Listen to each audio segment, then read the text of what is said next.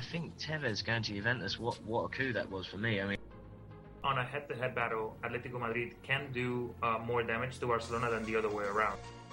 Either he's really blind, or he's fixing the match. I, I can't see it any other way.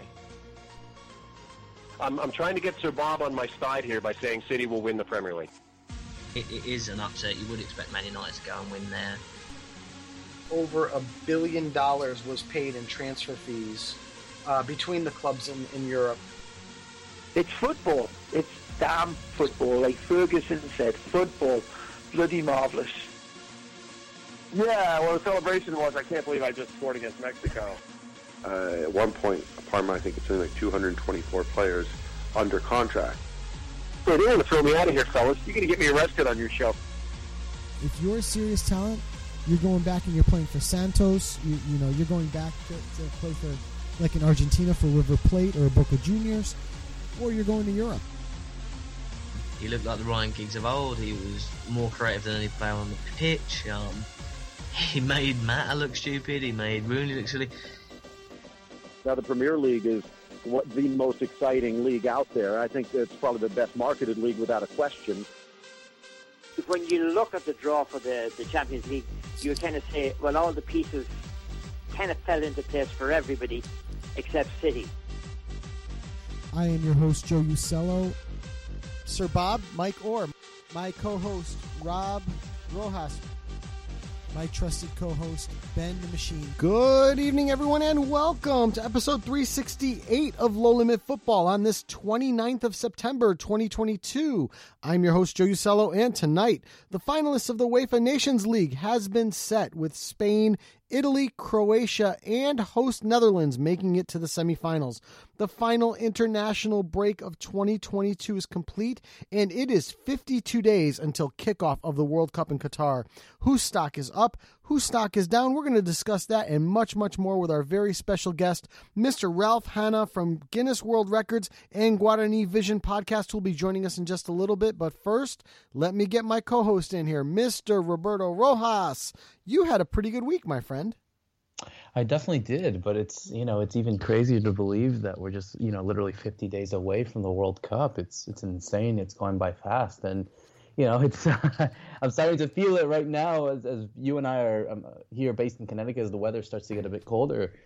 In my mind, is thinking, oh no, winter's coming. But on the back of my other mind is thinking, wait a minute, the World Cup's coming. That's Yeah. what matters at this point. The, the, the, the problem for me personally on my work schedule is to figure out how to finagle my schedule to either take days off or not schedule myself with appointments so that I can catch the matches that I want to catch. Um, and thankfully for us, the, the, World Cup kicks off uh, on a holiday week here in the United States. It's Thanksgiving that week.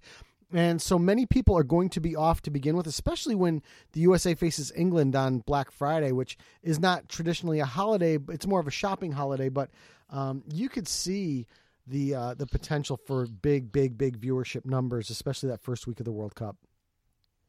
Yeah, absolutely. Well, I think uh, we'll definitely talk about the U.S. in a, in a bit, but if it is the second game, but I think it's all going to be dependent on what happens in the first game Yeah. against Wales. That might be the uh, the factor in, in viewership numbers. Yeah, you're gonna want to probably take that Monday off. I think it's Monday that they play that first match, and probably gonna want to take that day off uh, because that first match against Wales is going to be a big one.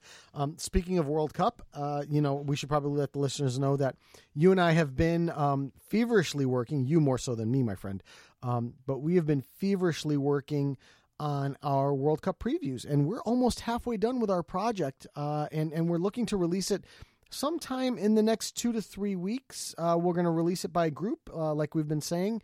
Um, but we've had some fantastic guests, guests, some great insight, and it's going to be an incredible, incredible series of podcasts that we're going to have out. So make sure you guys keep an eye out for it um, and listen up. You'll want to subscribe to our. Um, our, you know, Spotify, you want to subscribe to Apple Podcasts for us, wherever you get your podcasts, and make sure that you're notified. You know, follow us on Twitter as well. And the minute it comes out, we'll be tweeting it, and you'll you'll see it. So it's going to be great to to prep yourself for the 2022 World Cup. So let's jump into the show proper here. I know we haven't done one in a couple weeks because we've been off with the inter- international break and working on that project. Um, but you, my friend, have the trivia question. So if you don't mind, um, what you got this week? So I'm going to keep it World Cup centric just for Mhm. you. Right. Um, and obviously, you know, the World Cup is such a big thing, and certainly, I think for the managers, it must be the hardest point, part uh, for all these 32 guys to really pick out a team.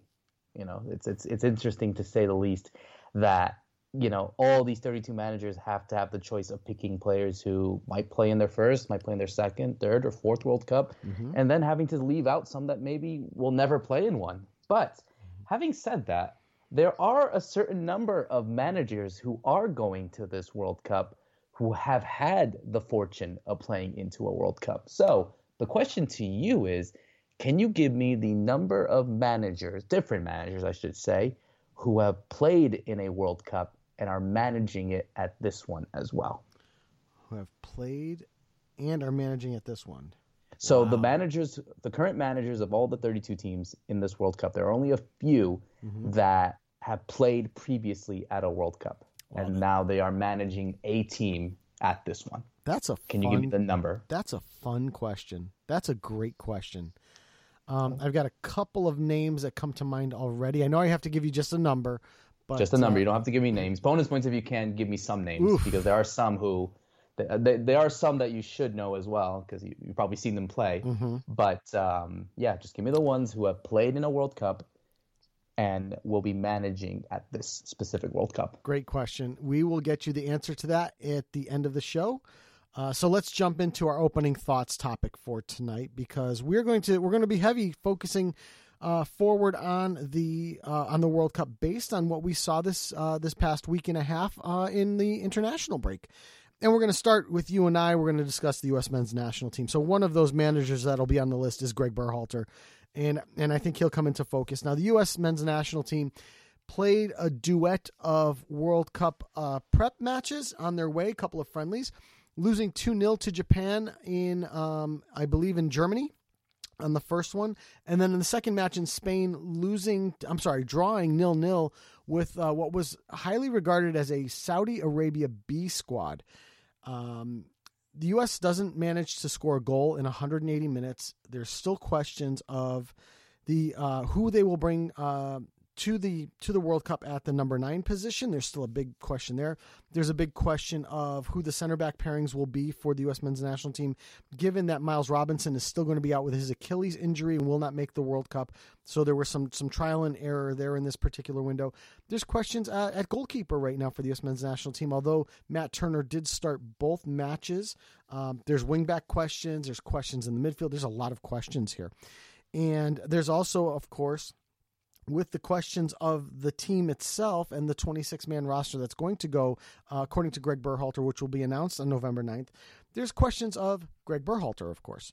So, Roberto, I want to start off with your uh, impression of this particular week, uh, this week's matches for the U.S. men's national team. Were any questions that you may have had uh, leading up to this uh, this moment were they answered? No. Okay. No, they weren't. Um, I think scoring no goals in, in two games says it all, really, as if as, as if any questions were ever answered um, in that case. But yeah, it's it really is. I mean, look, I, I think Berhalter said it best. I mean, they definitely did not look up to their standards, and you know, I think anyone with a with a good soccer mind and even any neutral, really, or doesn't matter how big of an expert you are, I think you could see that they didn't play very well in any of the two games against Japan. You know, you and I both saw it. How I think they were outplayed, Mm-hmm. significantly outplayed by a really organized Japanese side that, you know, um, we're going to talk about in our in our World Cup previews. That are going to be a team that I think for any part of the any team in the world is uh, is going to be uh, one of those one not not a sleeper I should say, but definitely a dangerous one for for any team if they're not prepared. And I think the U.S. fell victim to that. We saw that significantly how this team was completely outclassed on on all levels. I think really in the midfield you saw this team, you know, try to get into reckless challenges and, then try to make things difficult, whereas they're not trying to find any ideas moving forward. I think you didn't see a lot from from really anyone from the attacking um, line, and you know, it, it really took a a lot of stops by, by Matt Turner to try to do something. But you know, I thought the defense was shaky. You know, I mm-hmm. thought the way that we move forward in, in transition, where the wingers, you know, or fullbacks, I should say, with Dest and and those players are going forward, and and you know, you don't see that kind of, you don't see those kind of spaces being open, and you know, it's it's lack of. I'd say finishing and, and composure, and I thought it was I thought it was really lackluster to say the least. And then against Saudi Arabia, yeah, I mean, you would think that in the game where you know, as for all intents and purposes, is what we were told that it was really a B side, and that we were told pre-game that if the U.S. isn't able to get a result against them, then we have a problem, and we definitely saw that in the nil-nil. I mean, mm-hmm. I think the play was slow. I think we definitely did not demonstrate any sort of creativity really, and it poses a lot of questions as to who are these players that are really going to be vital. I mean, I don't want to say that this is the best that we have, and you know, I think because the U.S. thankfully has kind of a, a a big list of depth, but how much of that depth is actually useful? Is it really just players to make up the numbers, or are they just you know there that are of, of big quality? I don't know, but from what I saw, I just I didn't think really that this team can indeed compete in the World Cup, at least at this moment. I think yes, it's a different environment. I think these players know. I think Greg Berhalter knows. I think a lot of fans know that it's a things have to switch up when it comes to playing a friendly to then playing in a World Cup. But I think you need to play these games to get your ideas right because you don't mm-hmm. see these players too often. And then once you're stuck together for, for a couple weeks at least um, in in a in a country like Qatar, I think that's when you know you start to really realize okay what have we learned from these friendlies? What can we improve on? And I think from now, from my kind of final thoughts, it's it's a lot. It's a lot that we have to improve on. Yeah, you know, I you know, starting off, I, I want to go to um, you know, what, what you said about you know we knew what's what was coming with this Japanese side. We knew the Japanese side was going to be very organized. We've said that. We've said it in our in our World Cup preview um, that will be coming out. We've said it uh, time and time again one of the characteristics of the Japanese national team is the fact that they are very very disciplined and organized and they and they attack you and they defend you both ways disciplined and organized and you know you saw this Japanese side you knew the US wanted to play out of the back right that's what we're working on and um the Japanese side understood this uh attacked it and and attacked it by defending high. You know, they're, they're, if I don't know if you noticed it, their their line was very high, and they challenged the U.S. to play out of the back, uh, asking questions of Aaron Long and um, and Walker Zimmerman to be able to play out of the back, something that they're not really accustomed to uh, at their club team. So, for me, the question becomes twofold: Do you, as Greg Berhalter, change what Long and Zimmerman and Robinson and Ream and, and all the others all these other options, do you change what they do at their club level uh, when you bring them to the national team? Because there's a massive risk in that. You have to also understand that you need to be able to play through the back um, and into the midfield and then and then forward, and that link up just wasn't there for me. Uh, now, do we give Japan credit for their high press? Uh, yeah, I mean we should. I, they they did a great job of it. I think the two goals were really uh, based on turnovers, so we should give them credit for that because they did exactly what they needed to do to defend against uh, what many would say is a more talented U.S. men's national team side. But then you saw many of the same problems come out of the Saudi Arabian match where they weren't able to link up that play I, I think, you know, if I saw the stat correctly, and I'm not positive on this one, I think the U.S. only managed just a couple of shots on goal in both matches. That's an embarrassment. Um, I know we have questions of the number nine. You know, who do we use? Do we use Ricardo Pepi? Do we use Jesus Ferreira? Do we use um, Josh Sargent? For me, I think Greg Berhalter has to answer that question himself with whoever's the hot hand. When we get to, you know, early November, we look at where we stand. Is Josh Sargent the guy scoring all the goals? Okay, if he is, then boom, that's our guy. That's it. Um, is it Jordan Pefok? You know, is it Jesus Ferreira coming off of the MLS season? Who is that guy that gets us the best opportunity? Looking at our opponents as well, looking at the defenders in Wales, looking at the defenders in England. Who is the guy that gives us the best opportunity to do what we need to do to score goals? Because right now, goals are they're gone. They're just not there that is going to be one of the biggest questions. Now, you know, playing out of the back, do we do that? I think at this point, you know, you know, Greg Berhalter has gone to bed with that, right? I think this is the way he wants to play this team, how he wants to play this tournament. He wants to play out of the back. And I'm not arguing against it. I just think he needs to be prepared to change his tactics based on his team and their performance. Because if we can't play out of the back, if Wales does put a lot of pressure on us to, to start, then we're going to need to change up what we're doing to make sure that we can get that ball forward. Otherwise, we're going to be in a nightmare. So, does that mean starting a, a bigger number nine like a Ricardo Pepi or a Jordan Pefok would be another one of those options? You know, or, or even Haji Wright, um, who was who came in the last window and is a, another big target man. You know, do you use one of those folks, or do you just uh, simply, you know, go with a smaller guy like Jesus Ferreira and try to be a little more dynamic in terms of what you want to do and how you want to attack? These are going to be the questions I think that Berhalter needs to answer. I think the midfield is set. I think he's going to go in a 4 3 3. I think he's going to go with McKennie, Musah, and, and Tyler Adams uh, in the midfield. I think Pulisic on one side. The question on the other side becomes is Gio Reyna healthy? Is Brenden Aaronson healthy? Is Timothy Weah healthy? Whichever one of those three that is in form, in their best position, and ready to go, that's your guy. The middle, obviously, Josh Sargent, Ricardo Pepi, uh, Jesus Ferreira, Jordan Pefok, Haji Wright. You, you've got to bring three of them, I think. Which three do you bring? Bring the three that give you the best opportunity to get out of the group. I think you need to focus on that. And I don't know that Greg Berhalter got those answers. I'm going to ask you that question real quick, Roberto Rojas. Do you think Greg Berhalter got the answer out of these two matches that tell him these are the number nines I need to bring with me to Qatar? Do you think that answer came to him?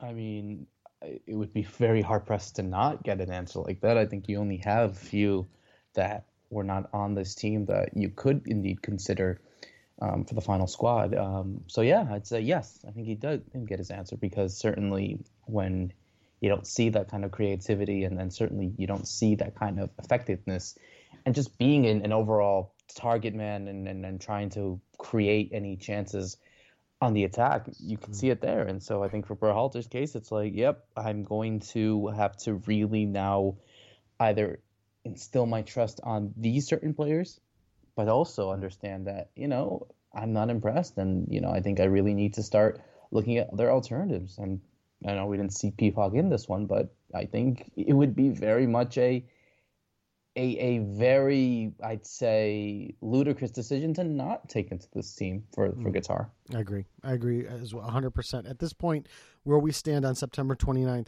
if Jordan Pefok is not on that list, um, we've made a grave mistake. We've we've really made a massive mistake.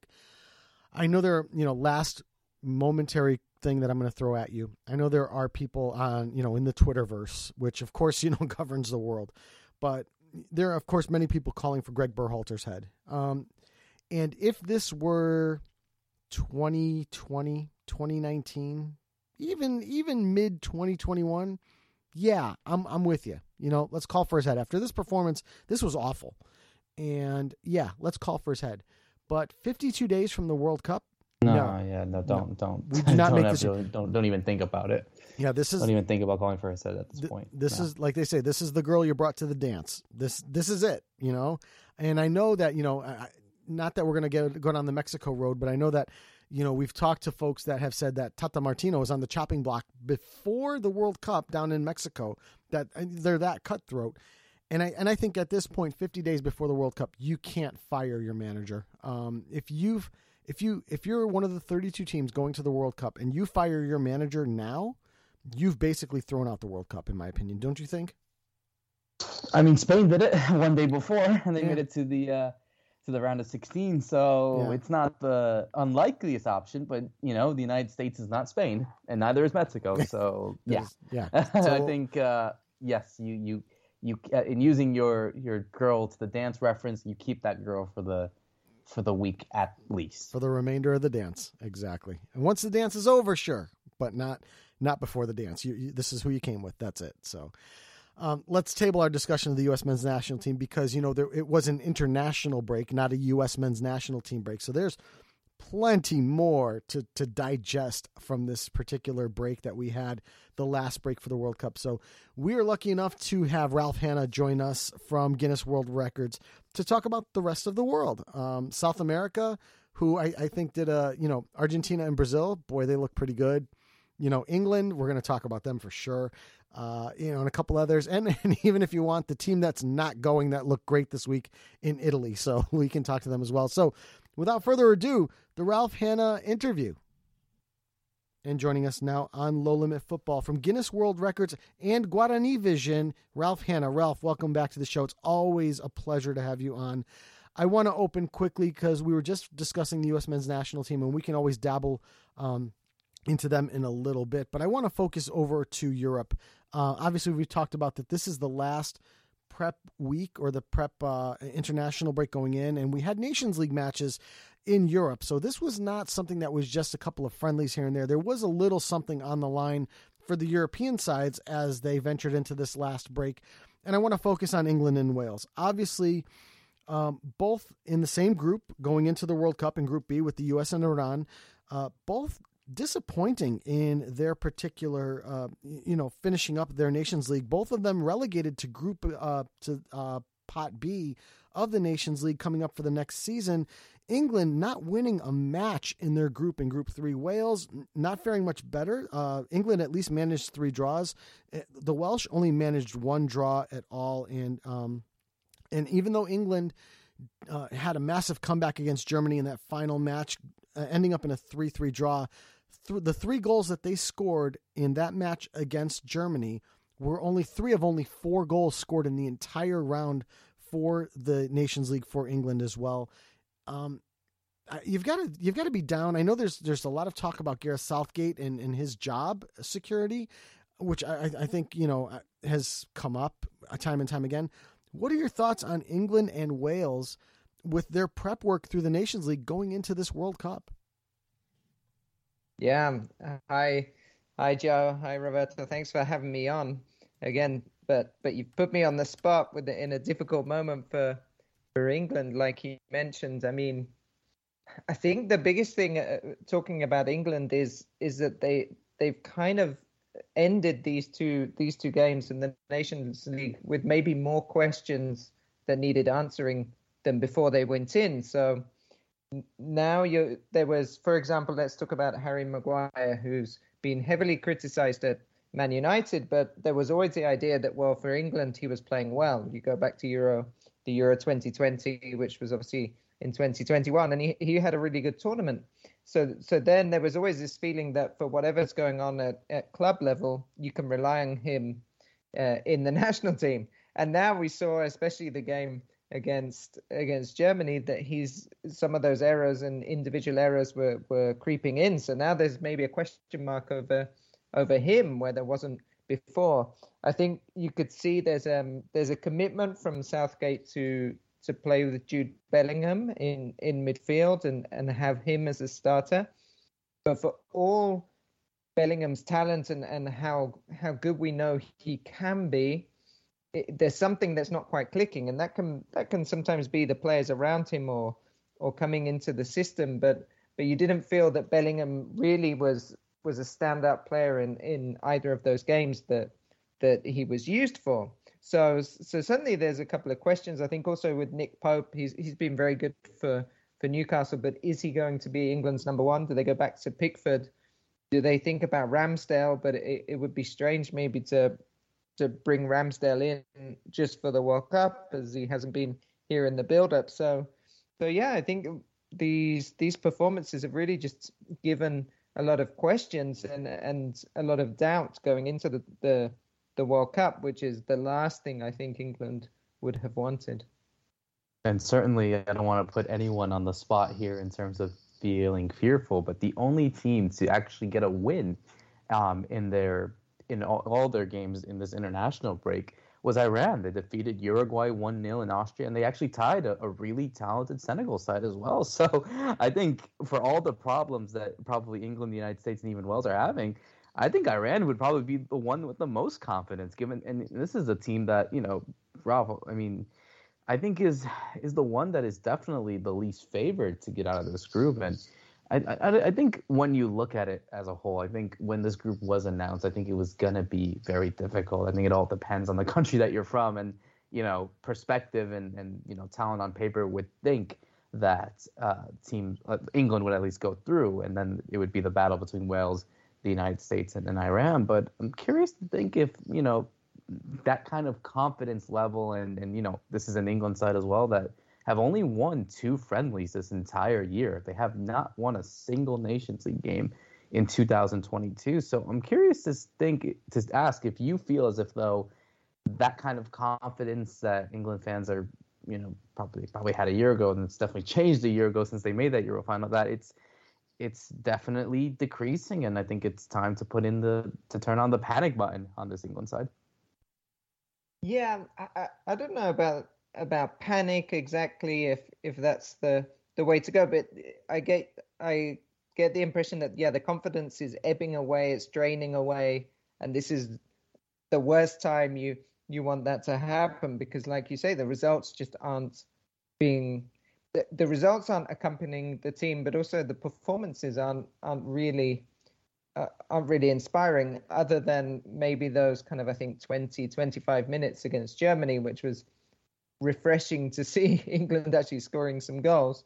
But uh, but I agree with you. Is uh, there's there's something isn't hasn't quite clicked, or maybe it's tiredness.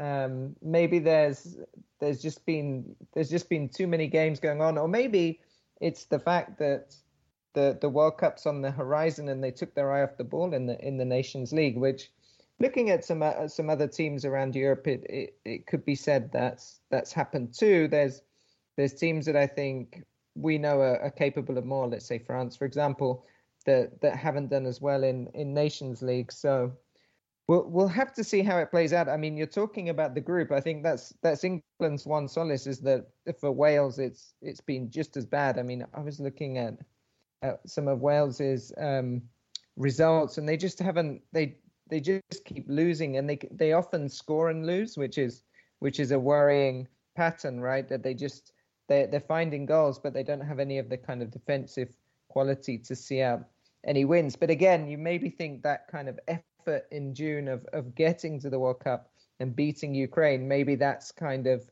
sapped all their energy for now, and they're just getting ready for a for a second wind in in Qatar. And a, quick point on Iran: they do have one player.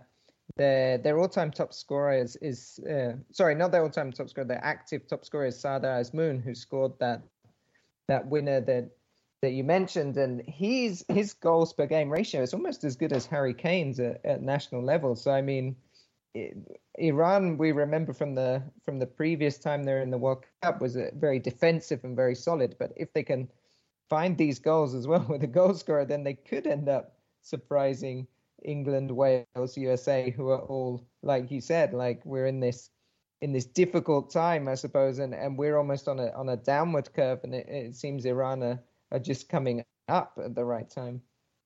And Joe, actually, I wanted to jump into you on this one because I haven't seen people really say that and you know maybe this is just me thinking negatively because of how the United States have been performing and also how England and Wales have been performing. But is it time to say that this group is a toss-up that it can go either way and you know it's not as straightforward as one would think? I'll tell you after this last international break, um, there's no clear cut. You know what I mean? I I still think ultimately when you when you really get down to it, based on just talent on paper you've got to think England number one. You've got to, in my opinion, you think I think you've got to think U.S. number two.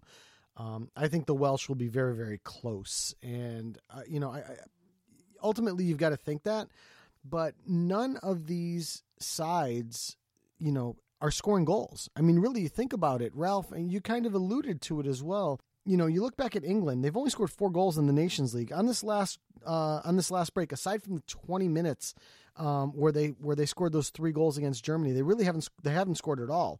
The Welsh, same idea. You know, you look at them. They lose one 0 to Poland. They lose two one to Belgium. Uh, this is a Belgian side that did not really you know they didn't overperform in this particular Nations League competition, losing their last match of the break uh, one uh, 0 to the Netherlands. This is you know you wonder where the goals are going to come from. And then you, you talk about Iran, you know, scoring and beating Uruguay and, and drawing Senegal. This is, I think, this group on paper, like I said, is England one, U.S. two, but ultimately, when the when the matches are played on the pitch, this group is, I think, going to end up a lot closer than what many people think. Don't you think? Yeah, I can see. I can see that, especially with your point about teams finding it hard to score goals. I mean, England, if you take away the the Harry Kane penalties, I think it it does start to look a, a look a bit concerning for them. And if teams aren't really firing and scoring goals, then then we're going to get much closer games. And of course, in in these situations, it can it could be a referee decision, or it could could just be an individual error. Talking specifically about England, where we where we saw that against Germany, that that could decide these these games. So I think, yeah, the, calling it, I think it can be a, it's fair to call it a, a toss up because because of this this kind of closeness you can see from from no real team starting to shine or or take things away. And, and in England's case, just going back to them, I think the, this lack of goals again, it, it's coming from not quite having the right combinations in in midfield. So we have to see if, if Southgate's able to to sort that out on, in time for for the World Cup. He obviously he doesn't have any games left, but he will have the training sessions. He'll have his video analysis, which he's going to have to do now in the next two months or, or less than two months now, till the first game. But it's yeah, I think it's going to be it, it could be much closer than I, we originally thought when when the draw was made. And certainly, looking at some of the teams that are going to this World Cup, I think some of them can feel very positive, but some of them can feel very negative. But I want to stick to the positive end because I think from a South American perspective, certainly, Ralph, you definitely have your fair share of intelligence in South America. But I think the two teams that I think could be very happy and very content um, are Brazil and Argentina. And, you know, I think we all know that Brazil have always been favorites for this World Cup in particular. Historically, they've always been there as well. But you look at them and you look at Argentina as well. Like I said, now 35 games unbeaten under Scaloni. Um, you know, it's very hard pressed not to consider them as favorites. I mean, do you see that way? Do you see it as, as, those two? Do you think that there's still other teams that maybe are just a bit better than than one of them or, or both of them at this point? I mean, what what are your what is your take, I guess, on from these both of these teams now, and then really, I guess, the confidence that that you get at least from them that they can indeed perform very well at this World Cup and, and of course contend to win it. Yeah, I mean, starting with, with Argentina, we've seen this as you said. They're they're on this incredible unbeaten run, and and we've seen that Scaloni managed to to do what I think previous managers had had really struggled, which was to get Messi in the position where he has responsibility, maybe as a as a leader, but he isn't caged by that responsibility in terms of his expression on the pitch, and he's not trying to do everything himself, and he's not having to drop deep into midfield, which we I remember that was like a hallmark of um, Sampaoli's time when when you just found him, he was almost playing as a central midfielder. The person that they've got to do that really is Rodrigo de Paul. I think what Scaloni, I think it's the player he's used most in terms of minutes played during his time, even more than than Messi. And with De Paul in, in midfield, kind of really bringing that that ability to break the lines and, and moving teams around side to side, that's giving Messi the space when he can isolate opponents. I mean, he doesn't even need to isolate opponents one on one. Being Messi, he can have two or three, but if he gets a run at players, then we know how dangerous he is. And he, he did it in the game against Jamaica, which I know you were there, Roberto. He he only needed, I think, less than 40 minutes to kind of make his his mark on that one. And so and so Argentina, what they have as well is a, is a really good, I think, balance as well. So so again, um, I'm Paul is is I think one of the key players in there. We talked about England not working out their midfield. Argentina certainly have.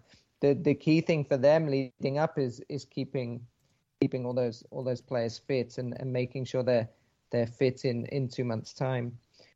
And then for Brazil, I mean, yeah, I, am a big fan of of uh. I know I know sometimes he can be hard to watch for some people because often they play like this very long possession, patient football, and they're not always trying to to be too explosive. But we did see a different team, I suppose, or a different performance against um, Tunisia, where they where they scored five goals. I'm sure we'll see a more cautious team at the World Cup because that's just the way Tite has always tried to play. But they have they've got so much talent around, and and again, like Argentina, they're not they're not dependent fully on on their one key player. It's not all the Neymar show. They have Rafinha, they have Paqueta, they, they have uh, even Richarlison's doing well. They didn't even call up Gabriel Jesus, which which is interesting to think that, that they can afford to have him. Um, again, a key a key player for for Brazil is Casemiro. If you if you check the stats in terms of when Casemiro plays and Brazil's results, there's there's a there's a co um, there's a oh what's the word there's um a, a oh I forgot the word but basically there's a correlation correlation. That's what I was I, I, wanted to say coalition. There's a correlation with those results because because Casemiro has been so key to allow those players to to attack and be free, but but holding the the midfield and the anchor. And again, I mean, if if those if it, those key players are, are fit, these two are these two are right up there, and I think they're they're in their best moment going into the World Cup for for a long time. I don't think these aren't the teams we saw in 2018, 2014. That uh, I know Brazil were favourites 2014 because of being at home, but but there were so many kind of problems behind the scenes and and and things not quite clicking. But they're both going into this now really on on a great run of form and, and with a very balanced team. You know, uh, Roberto and I have been doing our World Cup uh, previews, and we're going to we're kind of trying to focus on the group setup as well um, with with all groups. But I think after this particular uh, international break, we looked at Group C going into this: Argentina, Saudi Arabia, Mexico, and Poland. And and then we you know we fast forward down to the uh, Brazilian group, which includes Serbia, Switzerland, and Cameroon. I've got to think personally. I, I, think the group for Argentina set up a little better than uh, the group for Brazil in Group G, but after looking at these results, I really feel like this is this is Argentina's group. I mean, it's almost you might as well put it in stone that they're going to be finishing top of the group. Brazil, I think, will also finish top of the group, but I think their struggles um, will be a little tougher getting through Switzerland and Serbia and Cameroon, which will all pose their own difficulties leading into the match. Don't you think? Yeah, that's a that's a very good point about the the opponents Argentina have. Um, I mean, especially Serbia, we're, we're, we're talking about players that are good at international level. I mean, Mitrovic's goals per game ratio is incredible for um, for Serbia, and and what we'll see is he's doing well at Fulham as well. So he's mm. coming in at on a really hot streak, and and that could cause a lot of a lot of problems for them. But then, yeah, then you have people like Switzerland that we know are, are more have a more tactical base and, and could maybe frustrate Argentina. But then, but then what we've seen, and again, what what Scaloni's done really well is he's found, he's always found answers to those those kind of setups because we mm. saw it in the qualifiers, especially when Argentina had to play at home against against teams. They they didn't actually beat beat Paraguay, which was one of the few teams that, that took some points off them at home but but they they had teams that they had to break down and, and that would sit and try and counterattack and, and they were able to, to do that and break that down. So mm. so I do think with that with that kind of possibilities, um, they they have a good good chance of of getting through and and and doing the right thing. Mm-hmm.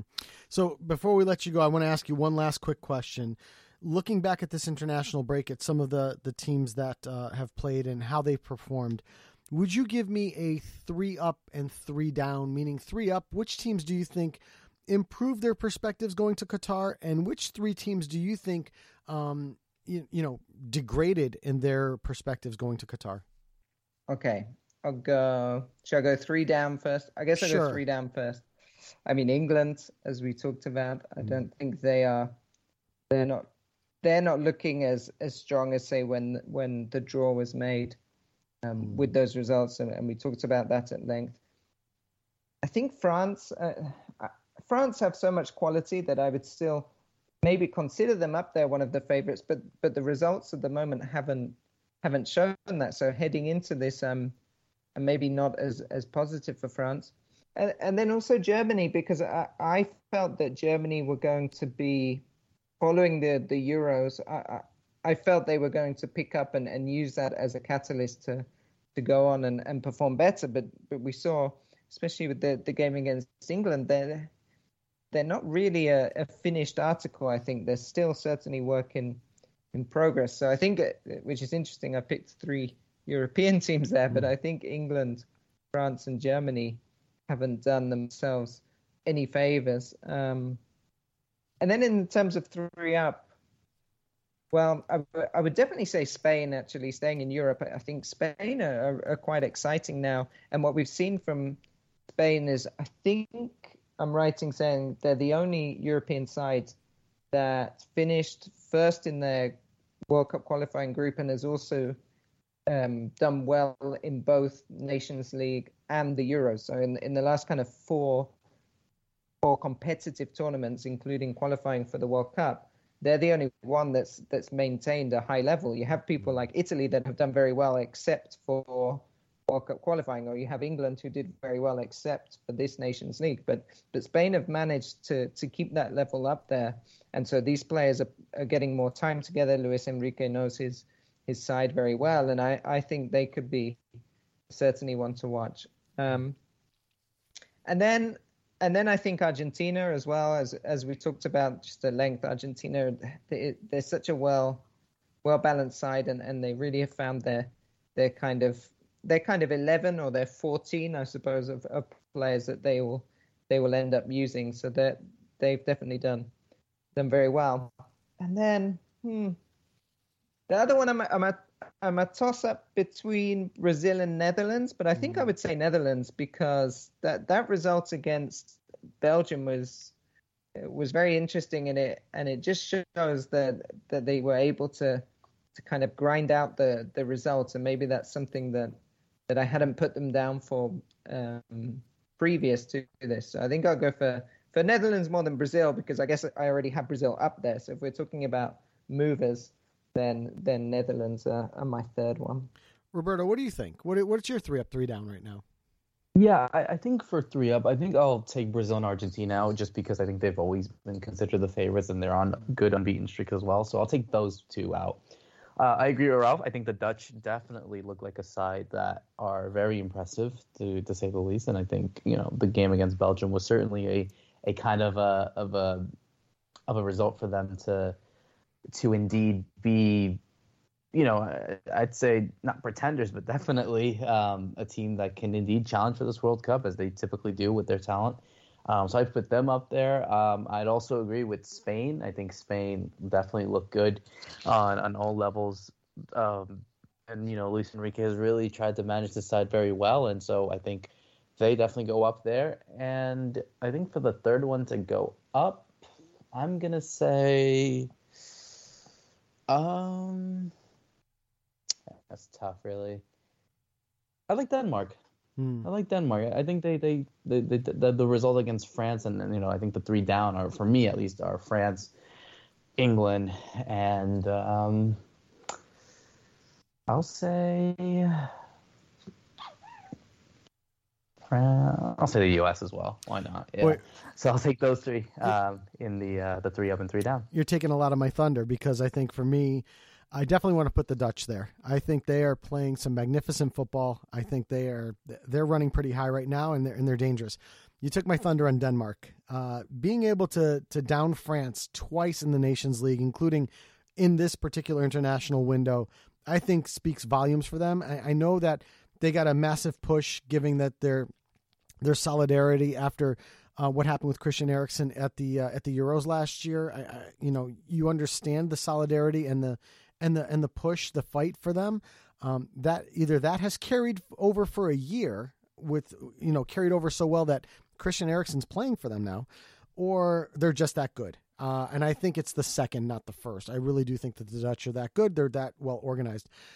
Um, my third toss up, I, I want to go outside the Euro, Euro American realm, uh, you know, and I'm having I'm having trouble deciding, but I think I'm going to go with Iran on this one, just because of, of their performance. One 0 over Uruguay, um, nil nil draw against the African champions in Senegal. I think those are massive, massive results.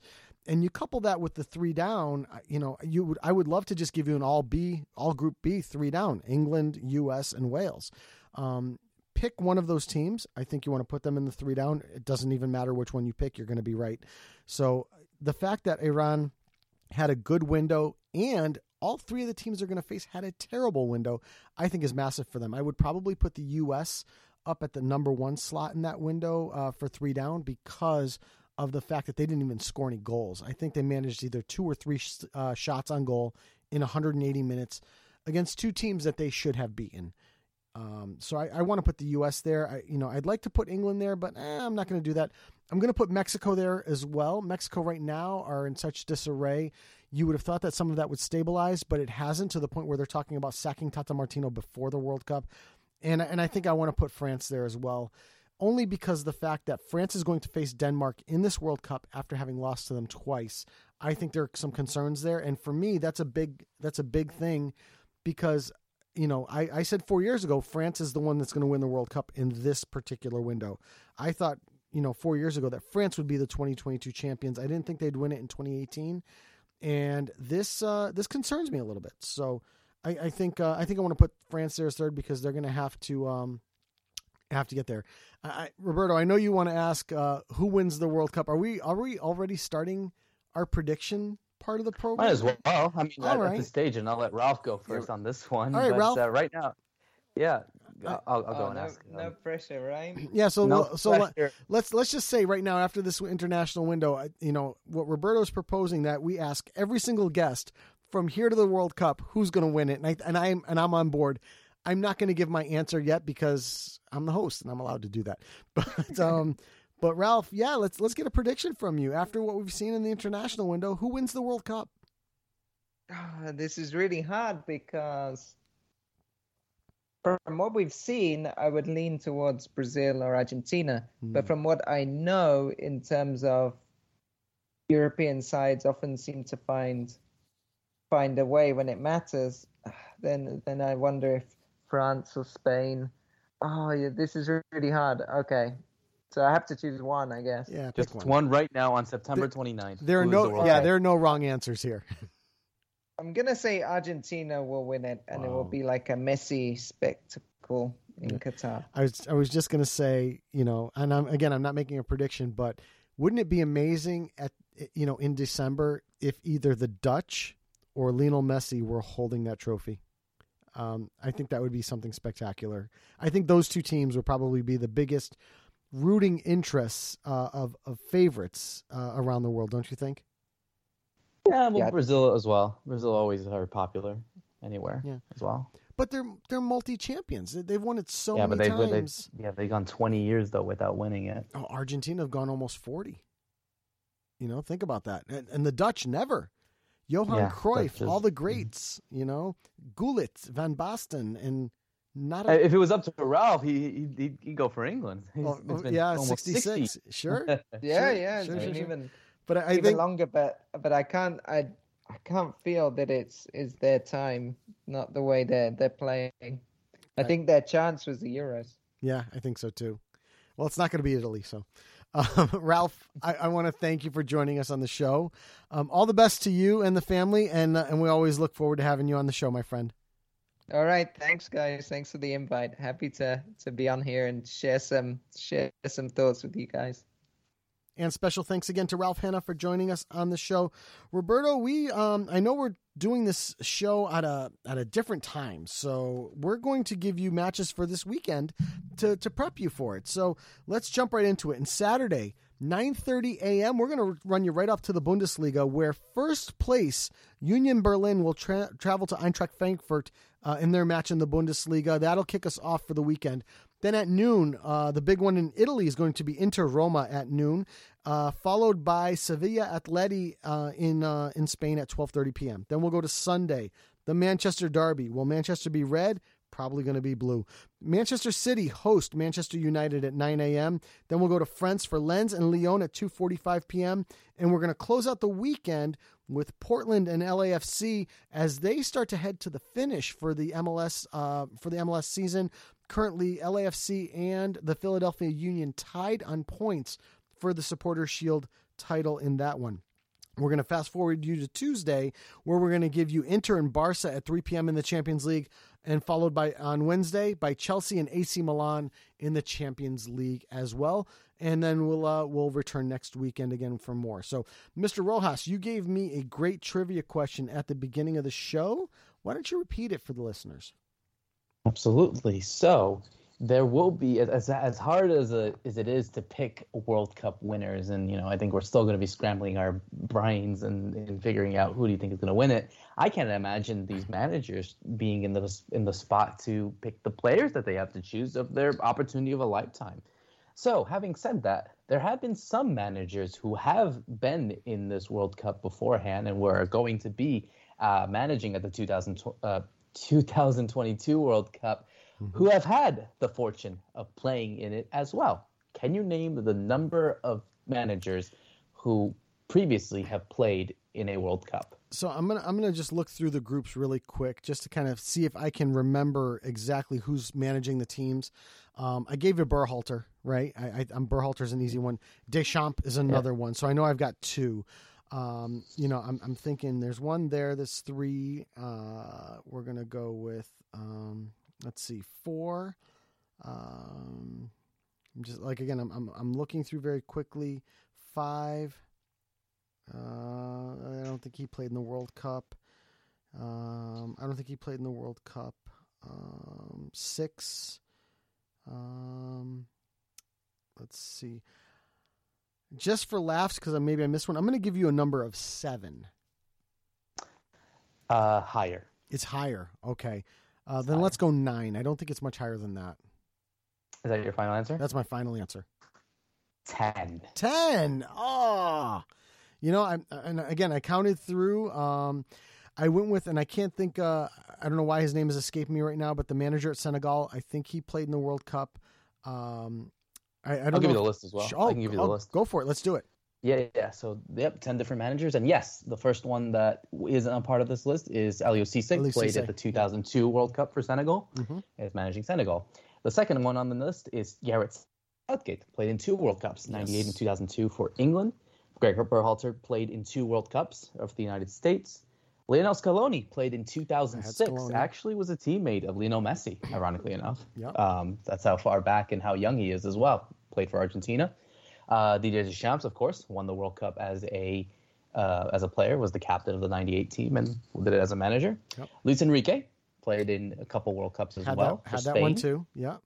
Yep. Rigobert Song played in three World. Uh, is it three? I think it's four. Sorry, four World Cups for Cameroon. Okay. The manager of Cameroon at this moment. Uh, Dragan Stojkovic managed is the manager of Serbia, but played in a couple World Cups for Yugoslavia as well. So that ah, counts. I missed him. that one. Yep. Yep, Paulo Bento didn't play for obviously didn't play for South Korea, uh, but did play for Portugal at a World Cup as well in 2002.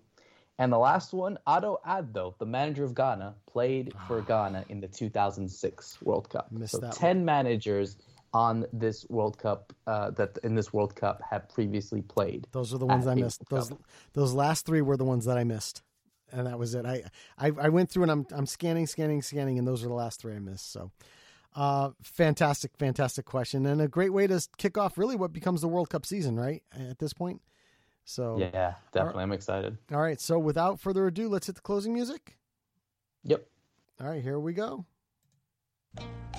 So, for episode 368 of Low Limit Futbol, special thanks again to Ralph Hannah for joining us on the show. Next week, we will give you an update on all the teams uh, as they get back to their inter- uh, from their international breaks and into their club competitions, including the Champions League as well. So, for episode 368 of Low Limit Futbol, I'm Joe Usello.